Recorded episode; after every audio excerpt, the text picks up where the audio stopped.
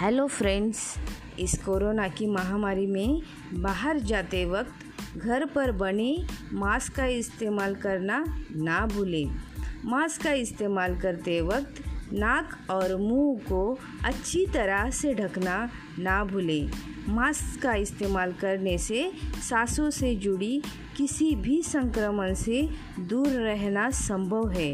इसे आप खुद को और औरों को भी सुरक्षित रख सकते हैं।